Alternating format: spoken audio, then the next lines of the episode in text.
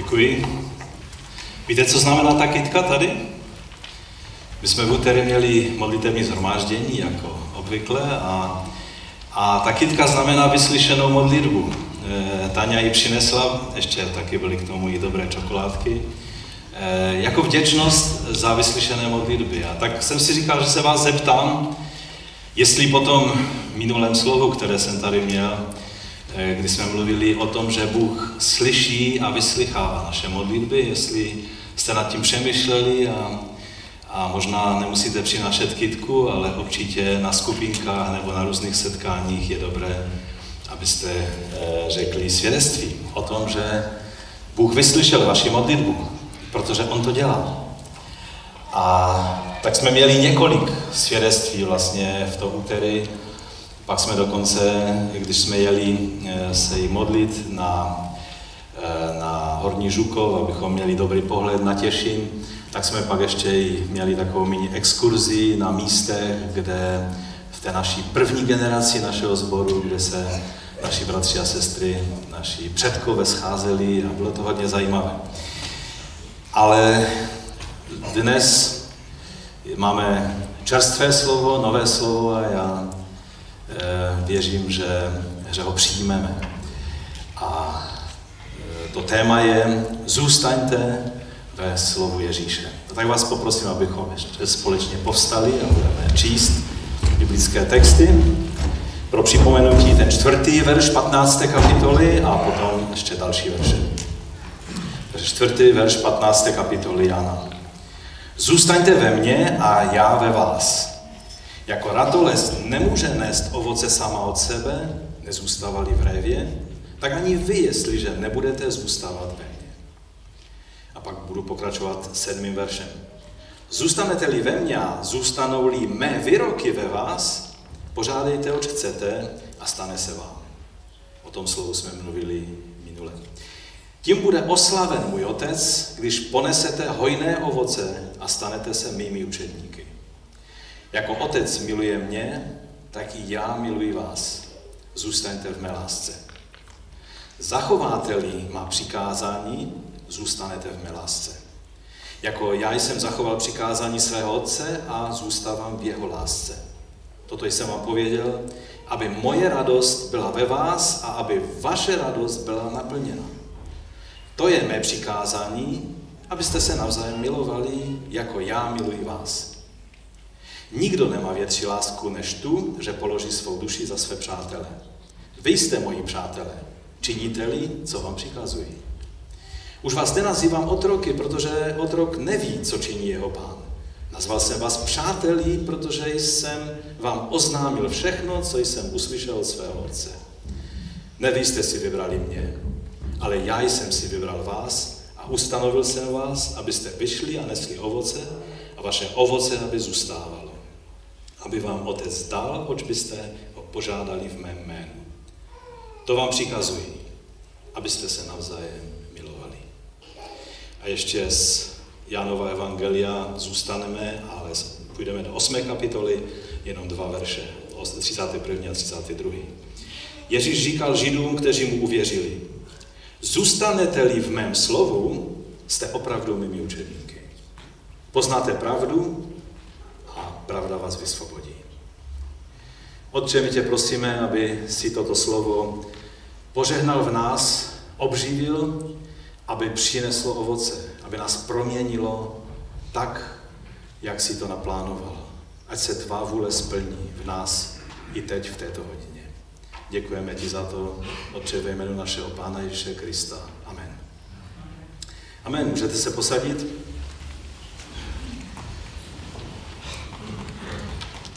O jedné takové osadě na, na západě Spojených států, kdysi, když ještě to byly vlastně hraniční oblasti, tak byla jedna vesnice, eh, postavili si kostelík a pozvali si jednoho pastora, aby jim sloužil jako jejich pastor. No a, a tak, tak to začalo fungovat. Ale jednou si ten pastor všimnul, že přes týden u té řeky, protože ta vesnice byla u řeky, že vždycky je takový zajímavý ruch. že tam ti vesničané vytahují klády z vody na břeh a, a ten konec té klády, kde byla zřetelná pečeť těch vesničanů, kteří byli e, proti proudu o kousek, o pár kilometrů nahoru, tak tam byla pečeť e, vlastníků té, e, té vesnice. A oni ten konec vždycky uřezali a tu kladu si vzali.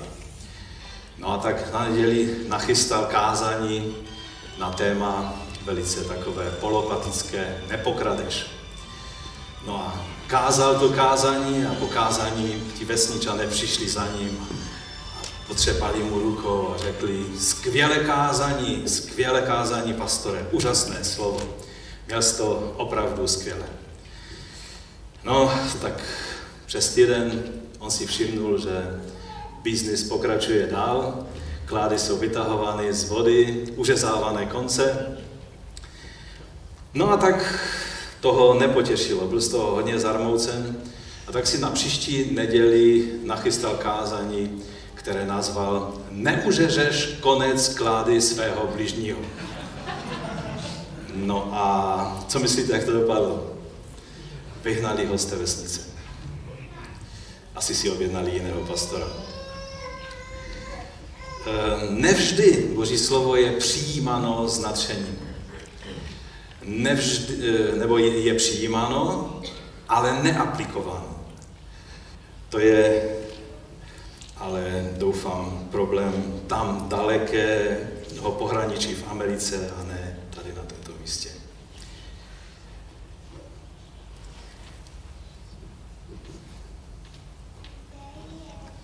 Minulou eh, neděli bylo skvělé slovo, které tady měl Benjamin a vlastně se hodně tykalo vyslyšených modlitev a toho, jak nás Bůh oslovuje také i Božím slovem. A citoval známou poznámku Marka Twaina.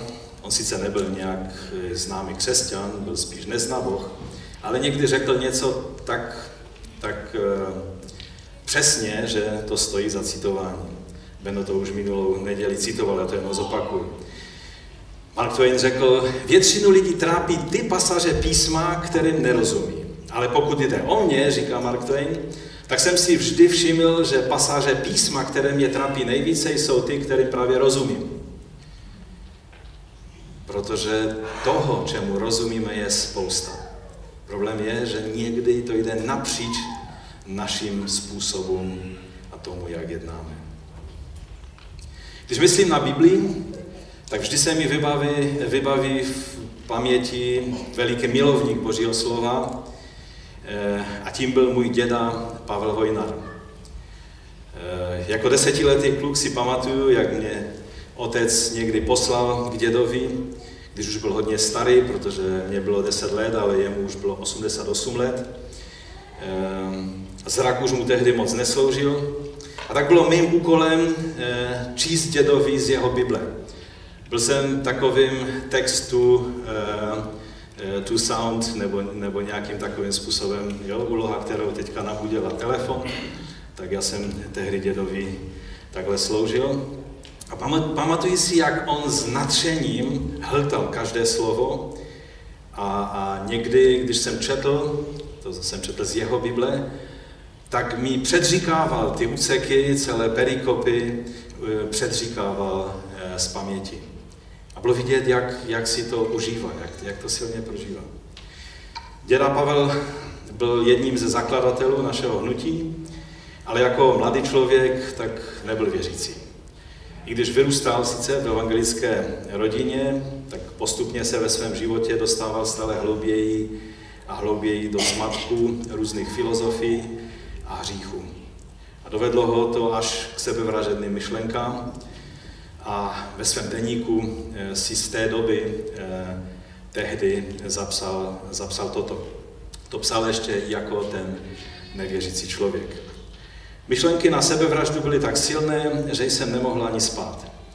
Měl jsem vlastní pokoj, to je z roku 1904, eh, jo? čili přesuneme se na počátek 20. století. Ehm, měl jsem vlastní pokoj a tak jsem četl knihy Johannese Šajta, ateisty, který dokazoval, že Bůh neexistuje a že všechno je jenom příroda. Taky jsem se dočetl, že Bible je nemorální kniha, kterou je třeba vymazat z Evropy, aby se mládež neomezována svědomím mohla svobodně rozvíjet. Podobně jak tomu bylo u řeků či Římanů. Těžce jsem hledal, kde je pravda. Socialismus jsem odmítnul, eh, protože nač různá krásná nařízení, když lidi stejně ovládá zlo, kterému nejsou z toho zabránit žádné ústavy. U filozofů jsem zase našel samé lidské úvahy, přitom mé srdce křičelo, kde je pravda, kde je pravda. A nebo vůbec exist, neexistuje? Takže on tehdy v tom roce 1904 eh, byl v rakouské armádě po poddůstojnické škole. Vnímal už tehdy, že se na Evropu žene něco strašného. Ve svém deníku si napsal toto, tehdy z toho roku 1904. Mají-li státy mezi sebou nějaké rozpory, ať si vezmou ty nejváženější a nejvzdělanější hlavy a ti ať to podle historie rozhodnou, kdo má pravdu. Každý z nich však ví, že by musel tomu druhému odstoupit větší část, neli vše, nebož vše je neprávem nabité a držené a to nazývají křesťanské státy vrcholem kultury. Dále pak píše eh, v tom stejném datu. Není možné, aby tyto vztahy vydržely ještě dlouho. Ve světě nevládne nic ušlechtilého, jen skaženost, nelojálnost a materialismus. Lidé to vidí a někdy naříkají nad svým osudem, ale čím dál jdou, tím jsou nešťastnější. Už několik let se schyluje ke strašné, strašlivé bouři, ale odkud a kdy vypukne, to může jen těžko někdo odhadnout. Přežijeli nás to očekávání, nasledující generace pak budou na tom ještě stokrát hůř než my. On tehdy ještě nemohl vědět, co bude znamenat první světová válka a ještě více druhá světová válka, kdy on sám se dostal do Dachau. Pak přišel den, který změnil pro něj všechno. Zapsal si tehdy do svého eh, denníku nasledující slova. To bylo v pátek 14. prosince 1904. Kasárna v Těšíně. Byla to doba, kdy jsem se zklamal ve všech svých znalostech. Toho dne, kdy jsem přemýšlel, mě o půlnoci ozářilo světla, světlo z nebe. Nevím, jestli bylo vidět zvenčí. Otevřelo se mi nebe a měl jsem jasné a srozumitelné zjevení. Když anděl Marii oznámil, co se stane, ona počala, i když byla panou.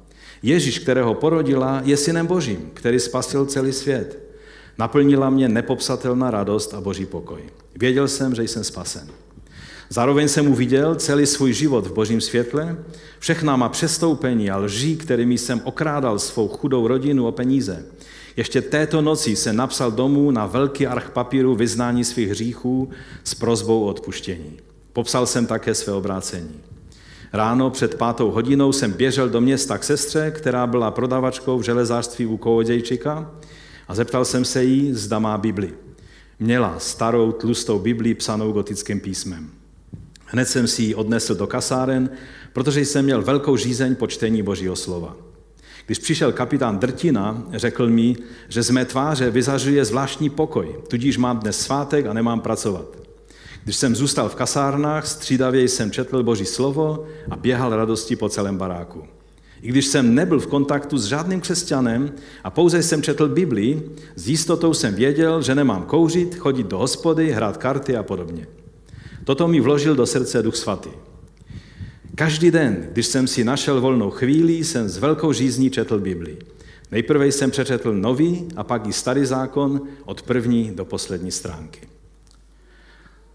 Co to je za moc v té knize, která mění takto radikálně lidské životy, že? Eh, o dědovi eh, se říkalo, že přečetl Biblii minimálně 50krát a, a ono vás to nenechá eh, bez změny. Ta moc, která je v té knize, to je moc Evangelia.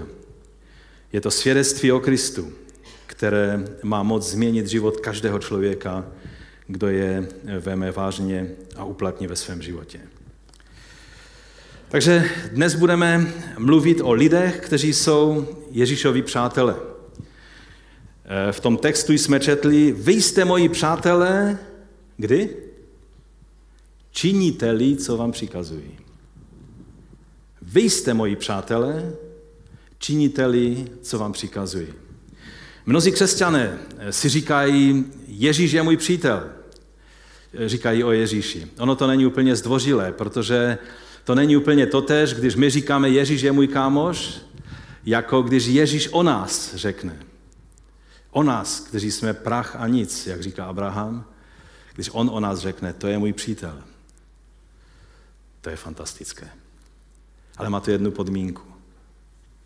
Činíte-li to, co vám přikazují. Jste moji přátelé.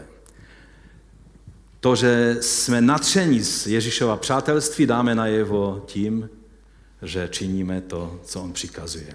Takže moje dnešní téze, jestli chcete, tak, eh, tak je toto, můžeme si to tam dát. Ježíšovi služebníci studují jeho slovo, poznávají vše, co lze o Bohu poznat. Jeho přátelé ovšem znají i to, co Ježíši leží na srdci. Znají směr jeho uvažování a z radosti to plní. Toto vám chci dnes předložit. Stále ještě budeme pokračovat v té sérii z letnic. Ještě jsme neopustili letnice. Ehm, to téma eh, o letnicích bylo, jak, eh, jestli si vzpomínáte, jak to tam máme i na projektoru, letnic, zůstaňte ve mně a já ve vás. Je to z toho čtvrtého verše té 15. kapitoly, jak jsme to četli. Možná si ještě pamatujete moje tehdejší tvrzení, že ovoce není výsledkem nějaké sofistikované snahy a námahy, ale jednoduchý důsledek spojení, zůstávání v kmeni. Ano, ovoce není výsledek snahy, ale výsledek spojení. Ovoce je naše podobnost Kristu. Pavel to popisuje jako ovoce Ducha Svatého. Takže výsledkem našeho zůstávání v té révě Ježíše a otcova trpělivého ořezávání, jak jsme o tom mluvili, tak výsledkem je podobnost Ježíši. Plnost míry Kristovy zralosti toho dobrého ovoce, ovoce ducha. Mluvili jsme tehdy, jestli si ještě vzpomenete, a pokud jste to někdo eh, neslyšeli, tak je to na našich stránkách, můžete si to letniční kázání poslechnout.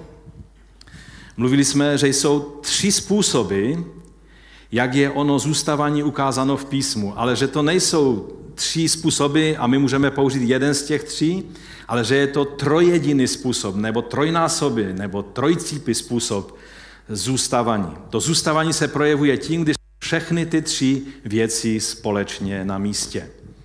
Ehm, v dějinách se vždy jeden z těch způsobů projevoval nějak více dominantně, ale ještě jednou opakuji, jde o to, abychom zůstávali tím trojnásobným způsobem. Jsou to tři stránky našeho zůstávání v Kristu. V historických církvích a také u rané církve, církevních otců se to projevovalo důrazem na fyzickou kontinuitu církve jako společenství těla Mesiáše.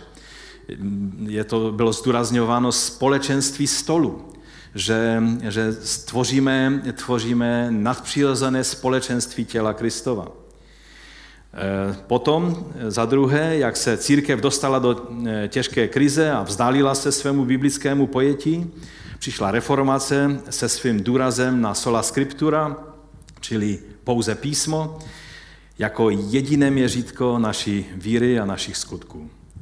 No a pak za třetí přišlo letniční probuzení a jehož naše hnutí bylo součástí na počátku 20. století ehm, probuzení Ducha Svatého, uvědomění si působení Ducha Svatého v církvi, které, a to hnutí je vlastně největším hnutím, které kdykoliv bylo v dějinách.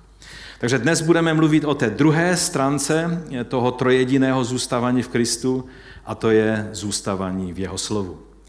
Takže zůstávat v Kristu znamená zůstávat v jeho slovu. To je můj, eh, je můj bod, eh, který bych chtěl, eh, kterým bych chtěl začít. Jan mluví ty stejné věci i ve svých listech. Z prvního listu Janova bych přečetl z druhé kapitoly pátý verš. Kdo však zachovává jeho slovo, v tom se skutečně boží láska stala dokonalou. Podle toho poznáváme, že jsme v něm. Podle toho poznáváme, že jsme, eh, že zůstáváme v něm. Jak říká D.A. Carson, Ježíšova slova se musí v mysli a srdci učedníka usadit natolik, aby se přizpůsobení se Kristu, poslušnost Kristu stalo tou nejpřirozenější nadpřirozenou věcí na světě.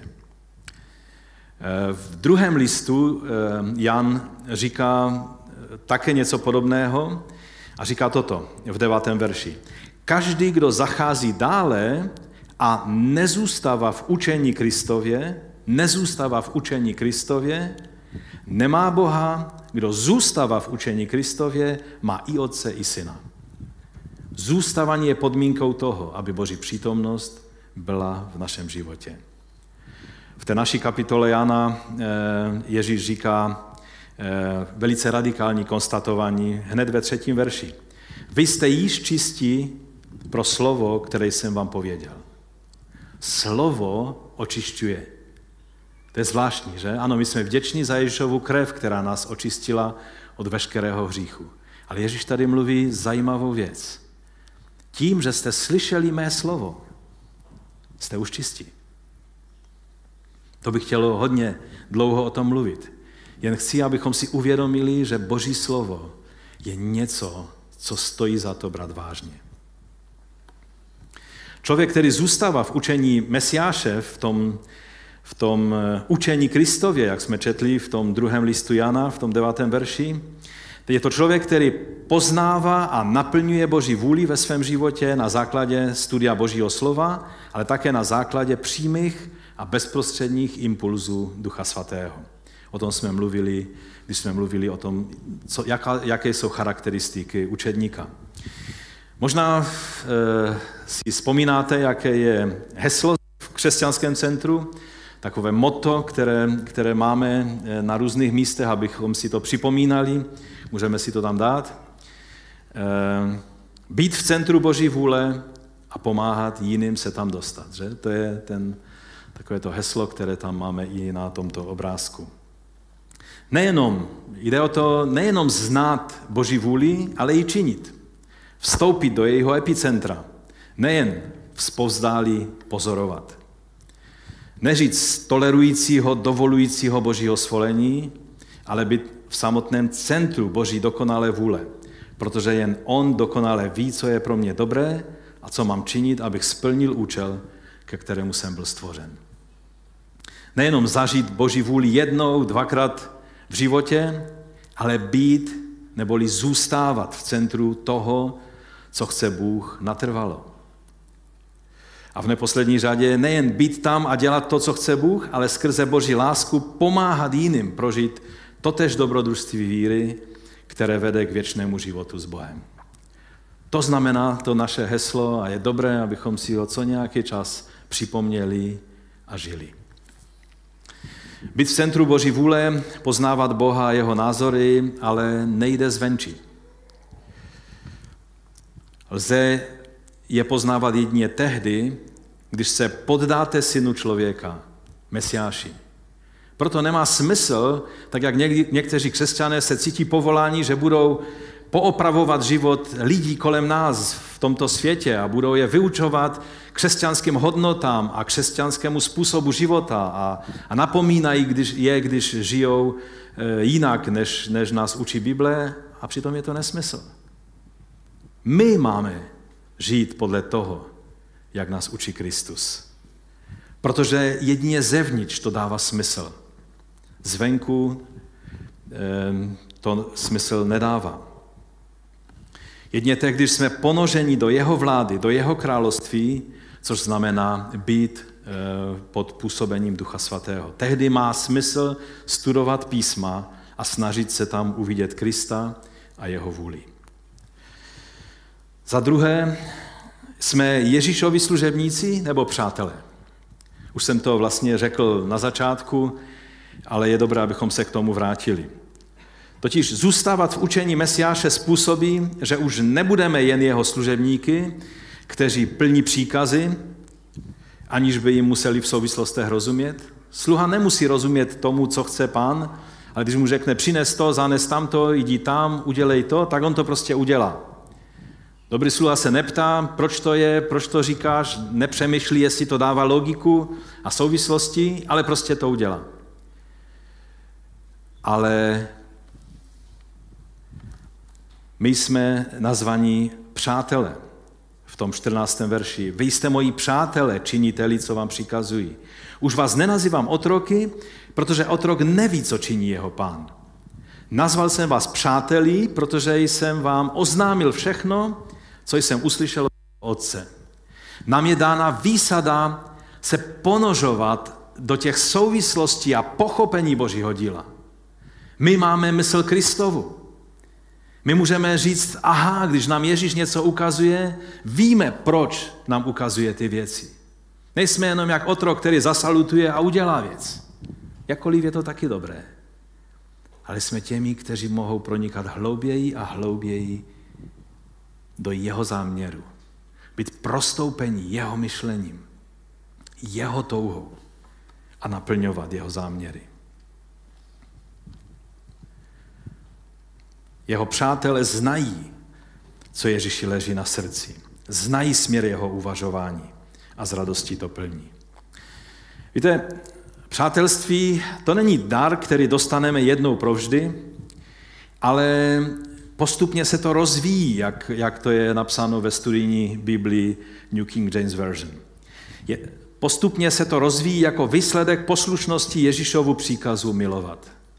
Pokud se poddáme jemu, pak se ty věci v nás postupně rozvíjejí a více a více rozumíme jeho jednání. Evangelium nás zve k tomu, abychom důvěřovali Ježíši jako svému spasitelu, podřídili se mu jako svému králi a vážili si ho jako svého pokladu. To všechno k tomu nás vyzývá nový zákon, ale vyzývá nás, jak to i Drew Hunter eh, z organizace Desiring God, tak on říká, že nás vyzývá také, abychom se z něj těšili jako ze svého přítele.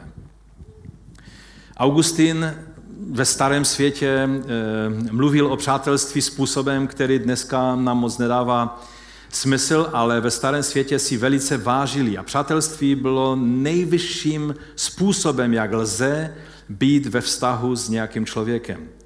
A, e, a velice často to byl, tím bylo vyjadřováno i vztah sponzora a toho, komu ten sponzor pomáhá. E, byl, byl to vztah, který, který byl velice, velice blízko. Augustín řekl, že na tomto světě jsou dvě věci. Život a přátelství. Obojího je třeba si velmi vážit a nepodceňovat je. Život a přátelství pro Augustina byly ty nejdůležitější věci. Jak se pěstuje přátelství? Když nemáte přátele, jste velmi smutní lidé. Přátelství pěstujeme prostřednictvím toho, že jsme s lidmi spolu. Prostřednictvím vztahu. Vztahům se daří díky rozhovoru.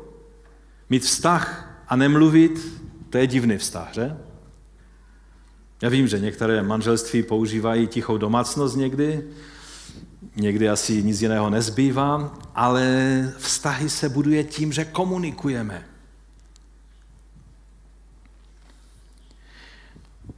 Když čteme, přijímáme a připomínáme si Boží slovo, tak slyšíme, jak nás oslovuje jako své přátele. Pak se modlíme, děkujeme mu, vyznáváme mu své hříchy a sdílíme s ním svá břemena. A děláme, to tak eh, za pochodu, celý den, že? Není to něco jenom oficiálního, když je modlitevní zhromáždění každé druhé úterý v KCčku.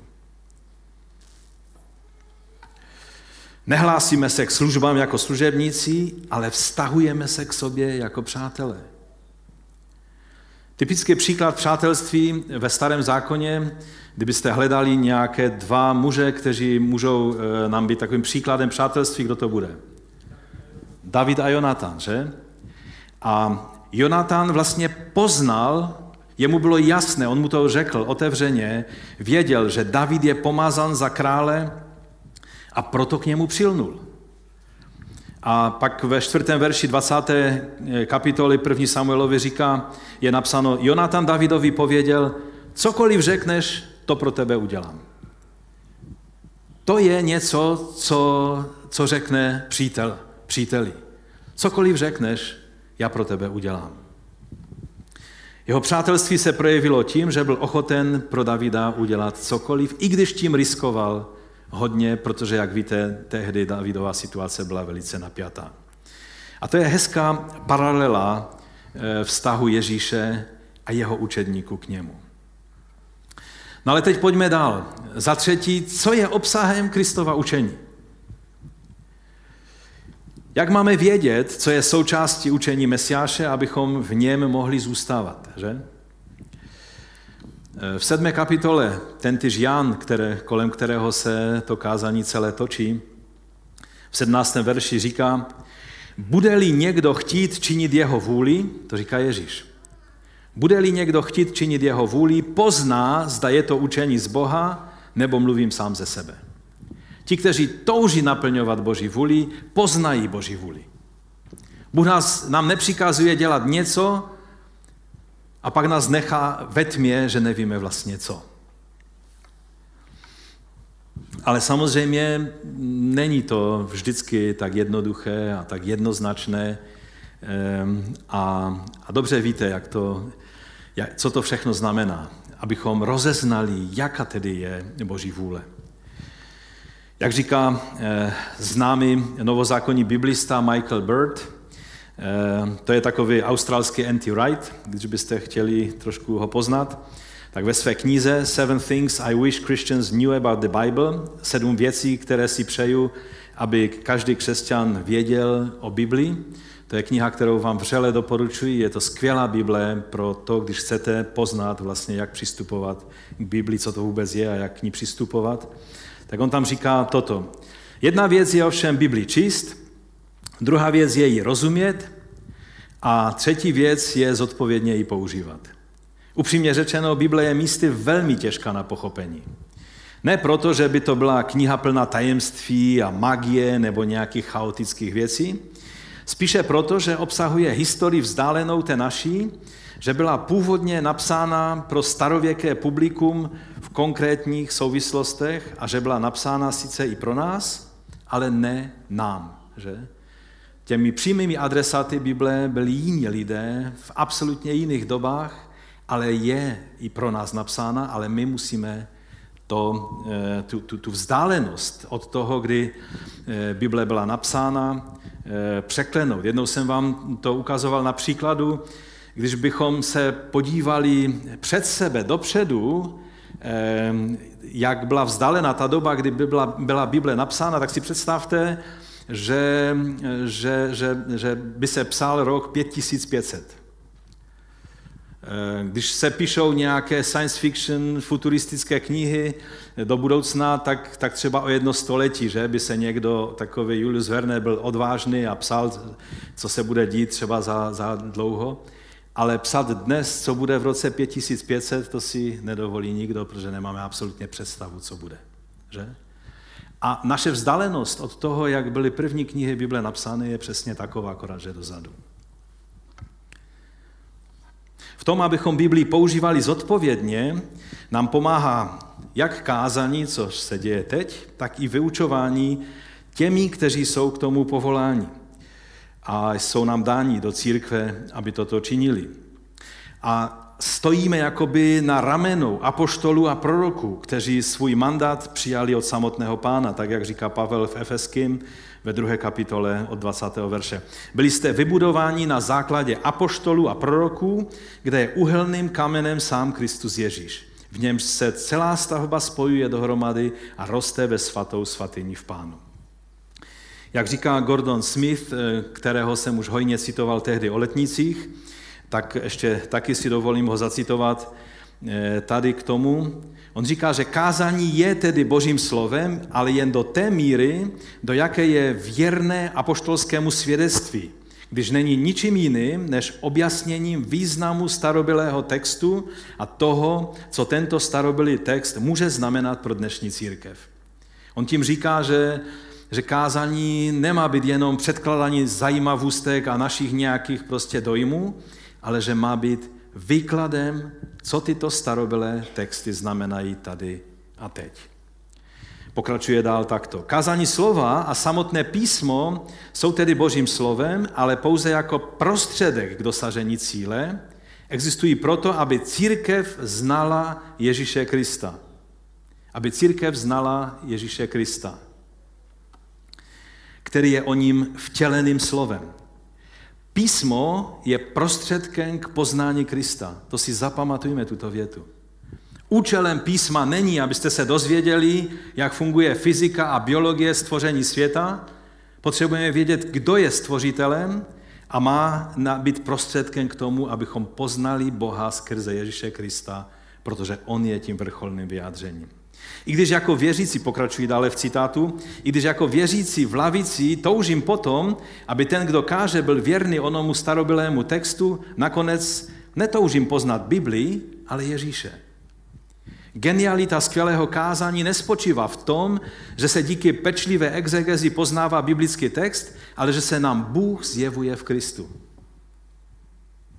A i přesto zde jde o to, že k tomu nemůže dojít, pokud nebudeme pečliví v exegezi, čili v rozboru, ve zkoumání toho textu. Není to buď a nebo. Přicházíme k písmu, abychom poznávali Krista, ale nemůžeme předpokládat ani doufat, že Krista poznáme, dokud a pokud nebudeme písmu věrní. Čili ty dvě věci nejde oddělit od sebe.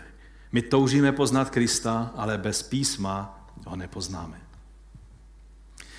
Jelikož většina z nás neumí e, biblické jazyky, e, jeden člověk, který uměl hebrejštinu, biblickou hebrejštinu velice dobře, to je Dorotka Molin, eh, která se zrovna vdala a která, eh, která bydlí v Anglii, protože pracuje na univerzitě v Cambridge a v Oxfordu, takže nemůže tady odsaď. Takže toho jednoho člověka jsme pozbyli, protože se odstěhoval a jinak eh, jsme všichni Možná někteří z nás tak trošku eh, eh, se pohybujeme v hebrejštině a v řeštině, ale jsme velice závislí na překladech Bible, že? A, a je, jsme vděční za to, že, že máme Biblii v našem jazyce. Ono to není samozřejmé. V době, když Cyril a Metoděj eh, chtěli přeložit, hlavně to byl teda Konstantin neboli Cyril, když chtěli přeložit Biblii do eh, tehdejšího slovanského jazyka, tak eh, byl velký spor, jestli vůbec Bible má být do toho staroslovenského jazyka přeložena, protože, protože byly jenom tři jazyky, které, eh, které byly prostě pro Biblii povolené a to byly jazyky z kříže, že? že ten nápis nad Ježíšovou hlavou byl v hebrejštině, byl v latině a byl v řečtině. A to jsou ty tři jazyky, přijala církev, ve kterých se může eh, prostě eh, překládat Bible. A najednou tady přišli nějací slované, že chtějí mít svoji Bibli. Ale dnes díky Bohu, že Bible je do stovek eh, jazyků přeložená a v našem jazyce máme hojnost i moderních překladů. V tom týdnu jsem pracoval na přípravě elektronické verze nového překladu písma do polštiny je to, eh, jedná se o Biblii ekumeničnou, která nedávno vyšla. Je to společné dílo jak katolíků, evangeliků, letničních a všech církví v Polsku. A já jsem si kdysi koupil elektronickou verzi a teď jsem si to připravoval pro kompilaci do programu Logos, zabralo to trochu práce, ale tak jsem měl možnost znovu žasnout nad tím, jak skvělé to je mít Biblii v ruce v moderním jazyce. Kolik práce zatím stojí. Je to obrovské požehnání. A, a také je to, je, to, je to tak skvělé, když vidíte překlad, který se snaží přesně vystihnout to, co v tom e, původním jazyce je vyjádřeno. No jak vědět, který překlad Bible je pro mě nejlepší? Jak, jak se rozhodnout?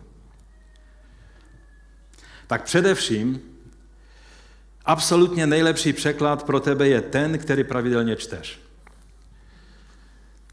Co z toho, že bys měl nějaký super překlad Bible, vazaný v kůži, když by pak taková Bible jen sbírala prach. Že?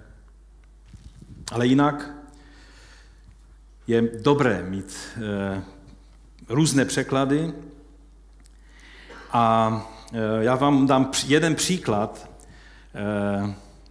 překladu jednoho textu, jedné perikopy, kde ona je tak jasná, že se zdá, že tam ani nejde mít více variant překladu.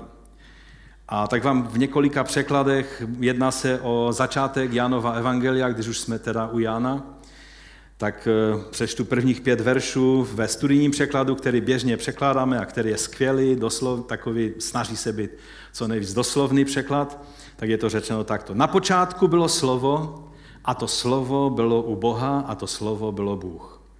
To bylo na počátku u Boha. Všechno vzniklo skrze ně a bez něho nevzniklo vůbec nic, co je. V něm byl život a ten život byl světlo lidí. A to světlo ve tmě svítí a tma je nepohltila. To je text studijního překladu. E, druhý překlad, který je ze, vlastně ve stejné době byl dělan a který se snaží být dynamický, to znamená, doslovný překlad překládá slovo v slovo, dynamický překlad překládá myšlenku za myšlenku, že? A Bible 21, ale ten text je tak jasný, že vlastně ta Bible 21 to přeložila úplně stejně. Změna je pouze, eh, že oni používají všechno povstalo a, a studijní překlad všechno vzniklo. Jo? Čili slovo povstalo a vzniklo, to je, dá se říct, synonymum, že? Ale právě v té polské Biblii, kterou jsem si připravoval do, eh, do eh, do toho programu Logos, který používám, tak je to přeloženo takto. Na počátku bylo slovo a slovo bylo zwrócone ku Bogu i Bogiem było slovo. Ono było na początku zwrócone ku Bogu, przez nie wszystko się stało, a bez niego nic się nie stało. To, to co się stało w nim, było życiem. Życie zaś było światłością ludzi, a światłość świeci w ciemności i ciemność jej nie ogarnęła. Tady je hodně zajímavé právě to, že slovo bylo zwrócone. Slovo bylo nasměrováno nebo obráceno směrem k Bohu. A, a to tady je řečeno e, dvakrát a oni v těch poznámkách o tom překladu, k tomu překladu říkají, že se snažili najít slovo, které vyjádří to, to původní řecké slovo, které je vždy použito v dynamickém eh, pohybu. Jo? Že to je slovo, které není statické, ale dynamické. Že, že, že to slovo a Bůh jsou ve vztahu, jsou v pohybu, že to není statické, že tam nějakým způsobem jenom takhle existují a nic se neděje. Takže je to snaha vyjádřit to takovýmto způsobem. Eh, po druhé světové válce, když už eh, King James Version v angličtině byla hodně vzdálená tomu jazyku, který se používalo po válce, asi v roce 1947, tak se eh, skočtí anglikáni, kteří jsou takový, jako víc by se dalo říct, biblisté, presbyterianští anglikáni, se rozhodli, že, že udělají nový překlad a pozvali k tomu další odborníky z, z dalších z anglikánské církve a řekli, nebudeme eh, se dívat na to, jak to bylo vyjádřeno předtím, ale uděláme úplně jak na zelené louce a, a prostě uděláme nový překlad tak, jak, jak bychom prostě se nevá, nebudeme se vázat těmi už nábožensky nějak mm, používanými obraty.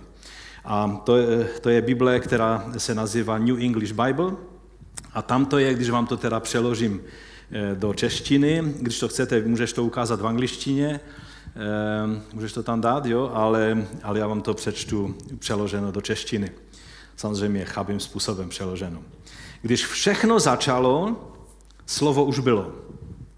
Slovo přebývalo u Boha a co byl Bůh, to bylo i slovo.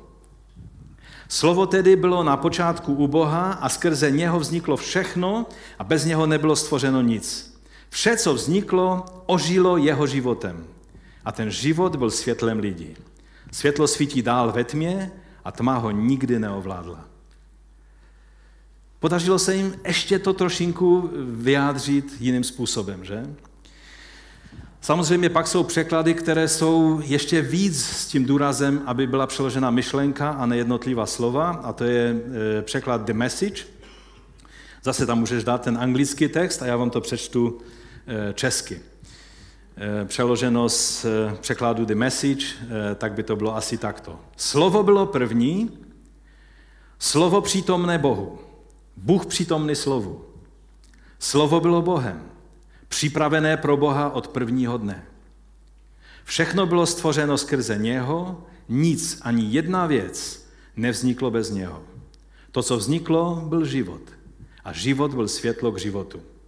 A světlo života vzplálo ze tmy a tma ho nemohla uhasit. Který překlad je správný? To je otázka, že? Dovolte, že vám řeknu, že všechny. Všechny tyto překlady, které jsme si uvedli, tak jsou e, správné. Všechny se snaží předat myšlenku autora, kterým v tomto případě je Jan, z božího vdechnutí. Musíme vždy pamatovat na to, že nejde o bazírování na liteře, jak mnozí křesťané dělají. A dělají se kvůli tomu rozdělení a vášně, kdy se bazíruje na liteře, ale tady nejde o literu, ale jde o tu myšlenku, o ducha, eh, o záměr, který nám chtěl autor spolu s Duchem Svatým předat. Rozumíte? A proto stejnou věc lze vyjádřit dost odlišným způsobem. A obě vyjádření jsou správná. Takoví ti eh, lidé, a já jsem taky když si tomu podlehl, kteří používají numerologii a říkají, že ta písmenka se dá sčítat a tak dále. Jako nechoďte pak za mnou, že to opravdu je a tak dále. Já to všechno, já, já bych vás mohl o tom vyučovat. Ale jednoduše to nemůže fungovat, protože těch variant je příliš hodně i v samotném originálním textu. Ale to je na nějaké, nějaký seminář, tím se teď nebudeme zabývat. Numerologie není správná, protože nejde o literu. My nejsme muslimové a nedržíme Korán v ruce, o kterém si muslimové myslí, že prostě to eh, Allah nadiktoval analfabetovi Mohamedovi a on to jenom napsal a tak to je. Bible vznikla působením Božího ducha a člověka. Se vším, co k člověku patří, s jeho kulturou, jeho poznáním, jeho, jeho vlastnostmi, jeho charakterem, způsobem vyjadřování, dokonce i znalostí jazyka. V Novém zákoně některé knihy jsou psané kvalitnější řečtinou, třeba u Lukáše, a některé chabou řečtinou. Ale v tom je ta nádhera právě toho, jak Bůh používal eh, člověka k tomu. Stejně jako Ježíš byl plně člověkem i plně Bohem, tak tež to platí i o písmu. Známe to slovo z 2. Korinským z 3. kapitoly, 6. verš. On nás také učinil způsobilými k tomu, abychom byli služebníky nové smlouvy, ne litery, nebrž ducha, nebo litera zabíjí, ale duch obživuje. Proto je vždy dobré používat více překladů, minimálně dva. Jeden víc doslovný, s poznámkami třeba k tomu překladu, většina těch doslovných má poznámky, a druhý dynamicky, kdy prostě procházíme hlavně příběhy a, a ty, tam je dobré ten dynamický překlad používat.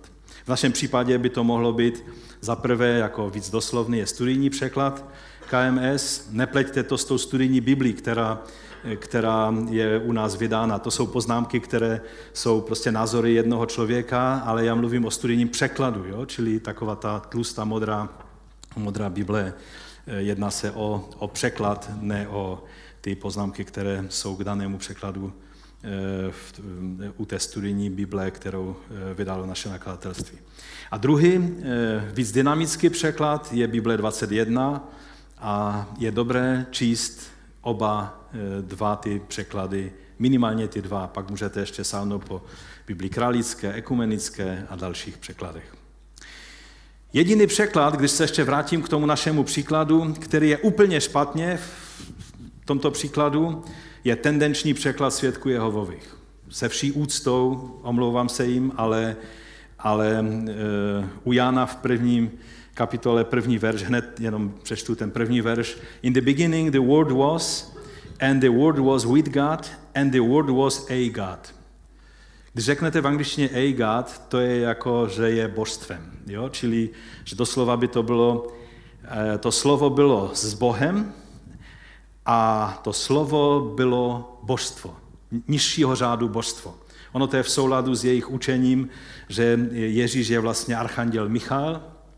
Právě minulý týden jsem poslouchal jednoho svědka Jehovového, který právě toto vysvětloval.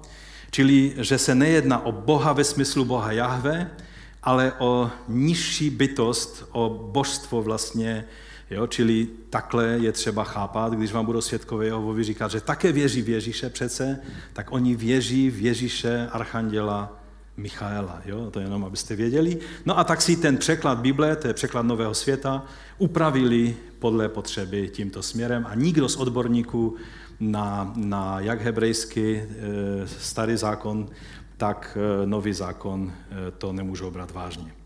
Při vší úctě a omlouvám se. No a teď konečně už o tom obsahu učení Mesiáše. Že? V 12. verši té 15. kapitoly Ježíš říká, to je mé přikázání, abyste se navzájem milovali, jako já miluji vás. Ježíšova přikázání jsou velmi často o lásce. O milování e, učedníku navzájem, ale také třeba i o milování až tak radikálním, jako milování svých nepřátel. Pán Ježíš na otázku o největším přikázání, když se ho ptali, e, tak odpověděl, jako každý správný žid, tím, že citoval Šma Izrael. Že to je Marek 12. kapitola, e, Ježíš tam tomu člověku odpověděl takto. První přikázání je, slyš Izraeli, či šma Izrael, pán náš Bůh, pán jediný jest. Budeš milovat pána svého Boha z celého svého srdce, z celé své duše a z celé své mysli a z celé své síly. Druhé je toto. Budeš milovat svého blížního jako sebe samého. Není jiné přikázání větší než tato.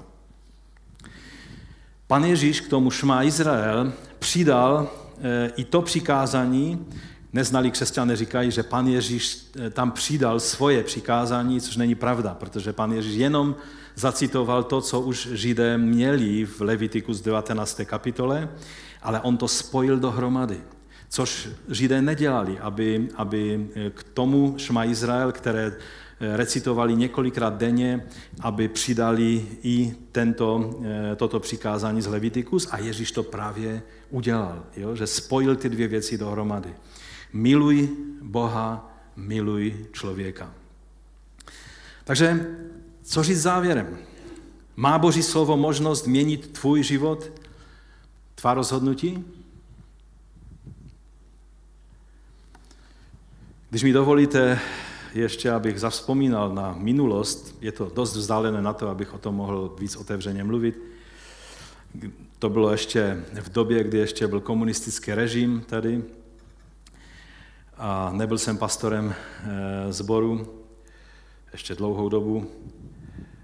Eh, tehdy byla situace, se dostala do takové dost eh, krizové, bezutěšné situace a mnohým mladým lidem se tehdy zdálo, že jediné řešení je založit nový sbor. Jednoho dne přišli za mnou tito někteří mladí lidé a, a mluvili jsme o tom. A já se přiznám, že jsem jim dal za pravdu. A pak, když odešli, tak eh, jsem klesl na kolena a vnímal jsem, že Bůh mě nutká, abych četl Bibli. A moje oči tehdy padly na 49. kapitolu Izajáše. Nemáme čas jít celou tady číst. Ale mezi jinými tam je 20, teda 19. až 21. verš napsáno toto. Neboť tvé trosky, spustošená místa, tvá pobořená země teď budou těsné pro množství obyvatel. A ti, kteří tě požírali, se vzdali.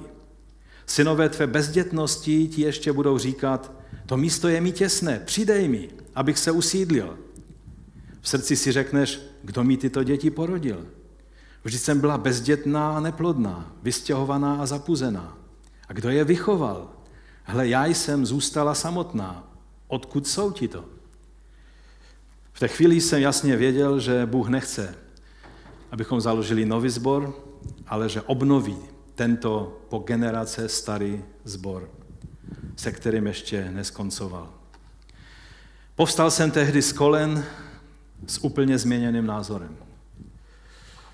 To slovo z Bible způsobilo absolutní změnu u mě. Klekal jsem plný bolesti a beznaděje, kterou jsem v té situaci sboru tehdy vnímal, spolu s mnohými dalšími. Klekal jsem rozhodnout, že už to nemá cenu takhle táhnout dál, Klekal jsem s myšlenkou, že možná Bůh už pohnul svícnem našeho sboru. A povstal jsem z kolen a byl jsem plný naděje. Byl jsem plný obdivu nad tím, co Bůh plánuje. Povstal jsem s tím, že vím, že přijde změna a ta změna bude znamenat nápravu všeho, co bylo poničeno. Víte, Boží slovo má moc. Je to svědectví o tom, kdo se stal člověkem, ale kdo je o ním tvůrčím Božím slovem, které mění, které tvoří, které zachraňuje. To je Boží slovo, které máš v ruce, které máme mít ve svém životě, které má přinášet ovoce v našem životě. Povstaňme k modlitbě.